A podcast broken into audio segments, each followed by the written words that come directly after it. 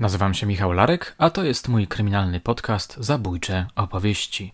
Pękalski 4. Czy sprawiedliwości stało się zadość?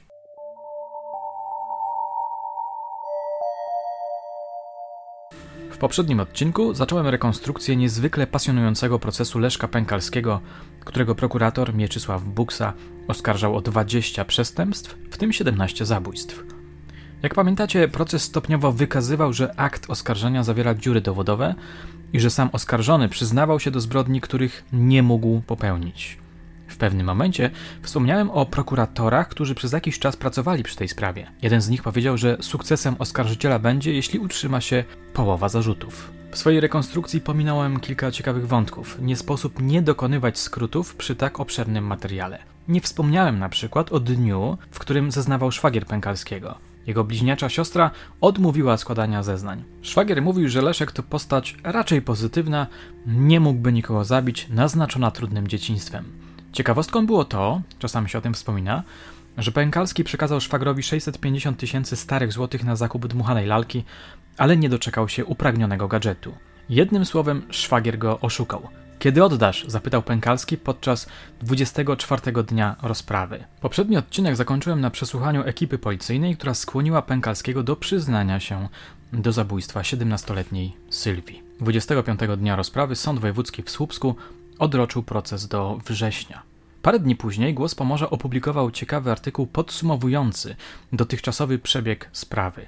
Chciałbym podkreślić jeden fragment, mianowicie ten, w którym mówi się dobitnie, że cytat młoda kadra prokuratorska nie ukrywała swej dezaprobaty dla jakości materiału dowodowego przeciwko Leszkowi Pękalskiemu. Autor tekstu, Ireneusz Wojtkiewicz, dodawał, że od owej młodej kadry dowiedział się, iż prokuratura apelacyjna w Gdańsku zakwestionowała merytorycznie akta sprawy.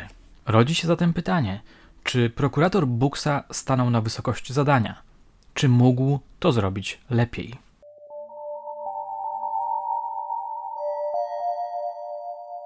22 sierpnia sąd zorganizował sesję wyjazdową do Bytowa. Ekipa, której przewodniczył sędzia Andrzej Cyganek, odwiedziła panią Stefanię, u której Pękalski mieszkał przez rok. Co ciekawe, świadek ów nie życzył sobie obecności oskarżonego. Efekt? Coś w rodzaju profilu Pękalskiego. Obsesja na punkcie seksu, znęcanie się nad muchami i żabami, które nadziewał na słomki. Z opowieści pani Stefanii wynikało, że oskarżony to wbrew pozorom bardzo silny mężczyzna – Kiedyś miał przenieść ciężką piłę do cięcia drewna, z którą wcześniej mocowało się aż czterech mężczyzn. Proces w Słupsku został wznowiony w środę 16 października 1996 roku. Bohaterką, czy raczej antybohaterką, była wspomniana już przeze mnie w poprzednich odcinkach Janina C. Jak pamiętacie, w czasie śledztwa wyznała, że razem z Sylwią chodziła do lasu dokarmiać Pękalskiego. Potem, 18 czerwca, zeznając pod przysięgą, zaprzeczyła temu – została wezwana do prokuratury, gdzie przedstawiono jej zarzut składania fałszywych zeznań. 16 października odwołała tamto odwołanie, oznajmiając, że rzeczywiście była w lesie z Sylwią na spotkaniu z Pękalskim. Sam Pękalski stwierdził w czasie rozprawy, że dziewczyna zmienia zeznania jak skarpetki i upierał się, że prawdę mówiła 18 czerwca. 24 października w sądzie pojawiła się matka feralnego świadka. Głos Pomorza poinformował swoich czytelników, że jej przesłuchanie było najdłuższe tego dnia i skonkludował, że wątpliwości nie zostały wyjaśnione. Jadwiga C. mówiła, że nacisków na córkę nie było, ale sytuacja się taka wytworzyła, że córka, osoba bardzo zgodna, postanowiła zeznać, że widywała się z Pękalskim w lesie. Jeśli dobrze zrozumiałem relację dziennikarza, pani Jadwiga stwierdziła, że takie sytuacje w lesie nie miały miejsca. Sam Pękalski, jak czytamy w gazecie, konsekwentnie zaprzeczał zarzucanym mu czynom, twierdząc, że nie tylko zabójstwo, ale nawet samobójstwa brał na siebie wskutek nacisków prokuratorów i policji, która tym sposobem chciała sobie wyczyścić papiery. Na pytanie, dlaczego przyznawał się nawet do zabójstw nieobjętych aktem oskarżenia, np. w Braniewie, i zgadzał się na kolejne wizje lokalne, odpowiadał: W areszcie było nudno, do Mławy też chciałem jechać. Podobno przy tym się uśmiechał. A to, że oskarżony trafnie wskazywał na wizjach miejsca zabójstw, dopytywał sąd. Oskarżony kilkukrotnie odpowiadał, że tak sobie strzeliłem i trafiłem w dziesiątkę. Pod koniec października Głos Pomorza opublikował artykuł na temat procesu pod bardzo wymownym tytułem Można się pogubić. Można tam znaleźć wypowiedź Pękalskiego, z której wynikało, że przyznał się do zabójstw ze strachu. Jeśli zostanę uniewinniony i wyjdę na wolność, sugerował, Rodziny ofiar odnajdą mnie, więc wolałem zostać skazany. Miałem nadzieję, że pójdę do szpitala psychiatrycznego. 12 listopada przed sądem stanął doktor habilitowany Ryszard Pawłowski. Dostarczony do badań materiał nie dał żadnej z tych spraw stuprocentowego dowodu przeciwko oskarżonemu i według sądu nie mają one istotnego znaczenia w postępowaniu dowodowym, pisał głos Pomorza. Można to wytłumaczyć jedynie tym, że większość śladów biologicznych zabezpieczono w latach 80., kiedy jeszcze nikt nie myślał o badaniach poliformicznych DNA, które Gdańska Akademia Medyczna rozpoczęła w roku 1992. Ponadto na żadnym z 69 dowodów rzeczowych zabezpieczonych u oskarżonego nie stwierdzono śladów krwi jego ofiar. Bardzo ciekawy przebieg miała rozprawa 13 listopada. Był to już 34 dzień procesu. Dziennik wspomniał potem w swojej relacji o śledczych niedoróbkach. Po raz kolejny wypłynęła sprawa zabójstwa 16-letniej Aniki, której poświęciłem osobny odcinek. Wczorajsze zeznanie pielęgniarki Grażyny B. Zbytowa pogrążyło policję i prokuraturę, czytamy w gazecie. Świadek zeznała, że wieczorem 30 sierpnia 1989 roku podała pacjentowi Leszkowi Pękalskiemu leki, na co sąd znalazł potwierdzenie w aktach sprawy. Prokurator Mieczysław Buksa zapytał więc świadka, o którego przesłuchanie przed sądem sam wnioskował, dlaczego tego faktu nie podała w toku śledztwa. Bo to policja nie pytała. A jakby zapytała, to ja bym sobie to przypomniała, odpowiedziała. Redakcja zaznaczyła też, że sprawa nabiera międzynarodowego wymiaru. Wzrosło zainteresowanie mass mediów przebiegiem procesu, donosiła. Wczoraj i przedwczoraj na proces do Słupska ściągnęły m.in. ekipy niemieckich stacji telewizyjnych RTL i Pro7. Sensacyjne rzeczy działy się 16 listopada. Głos Pomorza donosił, że tego dnia przed sądem stanął, cytat, więzienny impresario rekordzisty zbrodni. Jak widzicie, inwencja twórcza nie opuszczała dziennikarzy. Zacytuję wam większy fragment, warto tego posłuchać. Skazany prawomocnym wyrokiem sądu rejonowego w Lemborgu na 3,5 roku więzienia za łapownictwo, zrobił sobie przerwę w odsiadce i zniknął na dłuższy okres. Dopiero dwa tygodnie temu zatrzymała go policja, a wczoraj doprowadziła do słupskiego sądu. W 1993 roku Roman Z. ponad 100 dni dzielił z Leszkiem Pękalskim cele aresztu śledczego w Słupsku, skąd przedostały się za mury sławetne pamiętniki hurtownika zbrodni. Jeden z dwóch egzemplarzy owych wspomnień słupska prokuratura skonfiskowała gdańskiemu wieczorowi Wybrzeża, który nie zdążył ich wydrukować. Świadek zeznał, że autor szczegółowo opisał w pamiętniku 64 popełnione przez siebie zbrodnie. Generalnie przekonał mnie, że dopuścił się tych czynów, powiedział Roman Z. Czy świadek był współpracownikiem policji? Dociekali sędziowie i obrońcy. Nie czułem się jej współpracownikiem, ale pewne wiadomości od oskarżonego przekazywałem policji. Odparł Roman Z. Chciałby się dopowiedzieć, odparł Roman Z dyplomatycznie. Nie miałem z tego żadnych korzyści. Za dostarczenie gazecie pamiętnika też nie, poza zwrotem kosztów własnych. Sam od siebie nie pisałem tych pamiętników, on mnie do tego nakłonił, zeznał Leszek P. Musiał za moimi plecami współpracować z policją i to wynika z akt śledztwa. Za napisanie i przekazanie pamiętnika obiecał, że będąc na wolności załatwi mi szpital psychiatryczny. Świadek zapewniał, że do niczego nie nakłaniał Leszka Pękalskiego. Chciałem jeszcze raz wrócić do zagranicznych mediów, które na swój własny sposób, podkreślam, na swój własny sposób dokumentowały proces. Oto 21 listopada na łamach Głosu Pomorza ukazał się tekst zatytułowany Telewizyjny Jarmark Leszka Pękalskiego. I tutaj posłużę się dłuższym cytatem, żebyście mogli głębiej zanurzyć się w opowieściach z tamtych czasów, szalonych lat 90. W miniony poniedziałek na ekranach naszych telewizorów zobaczyliśmy efekty cwałów po korytarzach sądu i województwie słupskim dwóch niemieckich stacji telewizyjnych. Spiegel TV nie pokazał niczego, o niczym nie wiedzieliby nasi czytelnicy, którym sprawę relacjonujemy na bieżąco. Natomiast ProSieben wprawił oglądających w osłupienie. ProSieben rozpoczęło pokaz od stwierdzenia Leszka Pękalskiego, negującego to, że dopuścił się licznych zbrodni. Ukazano jego koszmarne dzieciństwo. Następnie pojawiła się przeplatanka obrazów, zapożyczonych i skompilowanych, a wśród nich zrozpaczonej nad otwartą trumną rodziny jednej z ofiar, Sylwii R., z sali rozpraw i prosektorium, miejsca zamieszkania oskarżonego i celi numer 53 słupskiego aresztu śledczego, w której przebywa. Kamera pokazuje stosy kawałków mydła na półce nad pryczą Leszka Pękalskiego i oskarżonego, który zagląda do siatek z prezentami otrzymanymi od niemieckiej ekipy telewizyjnej, od czego uzależnił swoje wystąpienie. Idąc na salę rozpraw, z ciekawością ogląda wyciągi ze swego konta, co skwapliwie podchwytuje kamera. Ciekawe wejście ma też funkcjonariusz aresztu śledczego, mówiący o trosce pracowników Oleszka Pękalskiego, chroniących go przed szykanami współaresztantów. Chwilę potem pada stwierdzenie, że oskarżony bywa też bardzo niebezpieczny. Prokurator Mieczysław Buksa nadal podtrzymuje zarzuty wobec Leszka Pękalskiego, a z ust pojawiającej się kilka razy na ekranie niemieckiej psycholog często słyszymy słowo bestia. Tutaj urywam tę smakowitą relację. Zainteresowanych odsyłam do głosu Pomorza z listopada 1996 roku. Tego rodzaju wątki powinny znaleźć się w podręcznikach z zakresu historii dziennikarstwa jako przestroga. Tak się właśnie przecież tworzy medialne bestie, medialne bestie.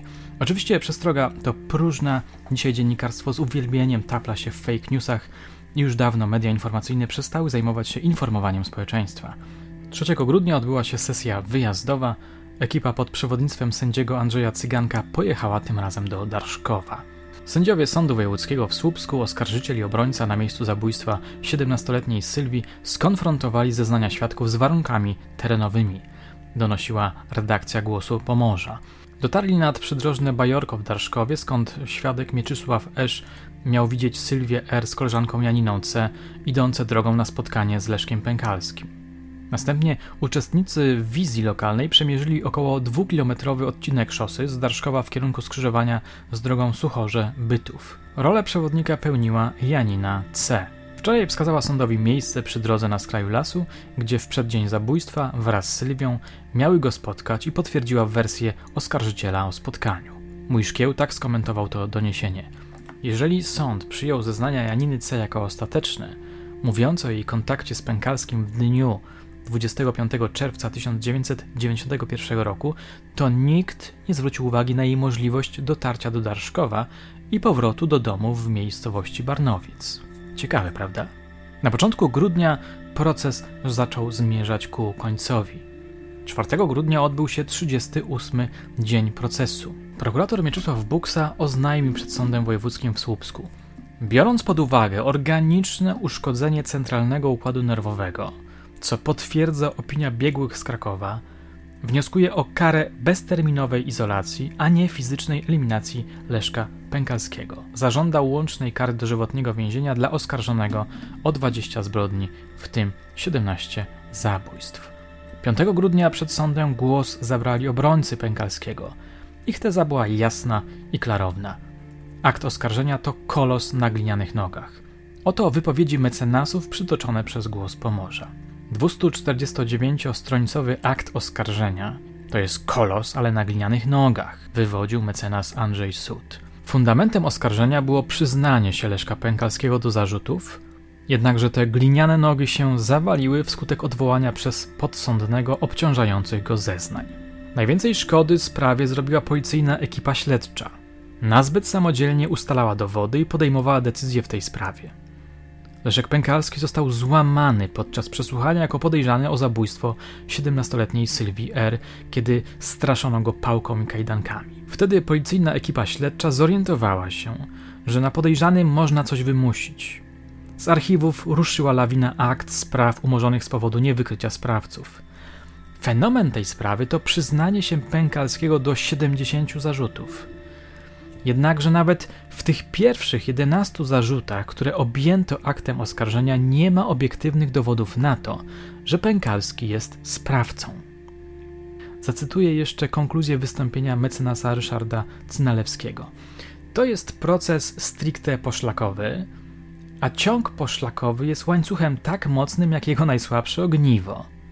Jednakże wiele ogni wymaga od sądu sprawdzenia i oceny, bo budzą poważne wątpliwości. Przedstawione przez prokuratora dowody nie są oczywiste i bezpośrednie.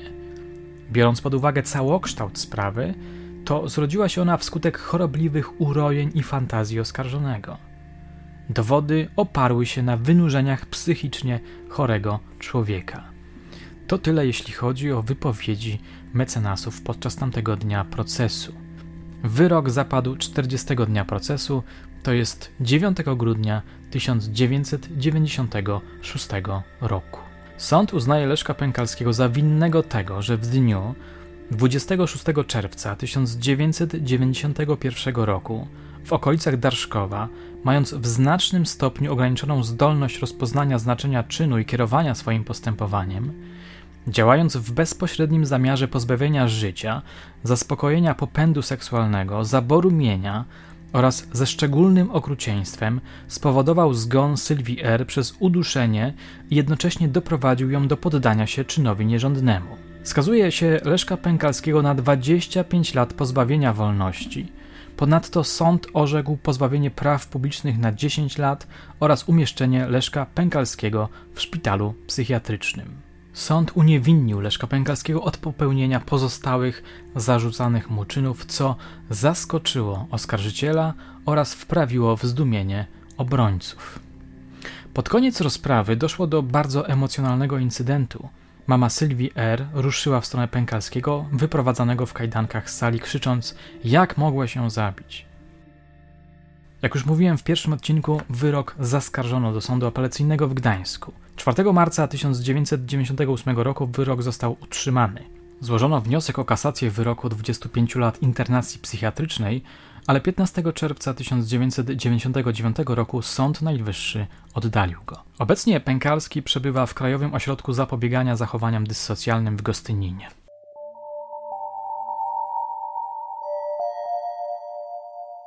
Ciekawe światło na finał sprawy rzuca pewien artykuł, który zamieszczono w Głosie Słupskim w numerze z przełomu lat 96-97.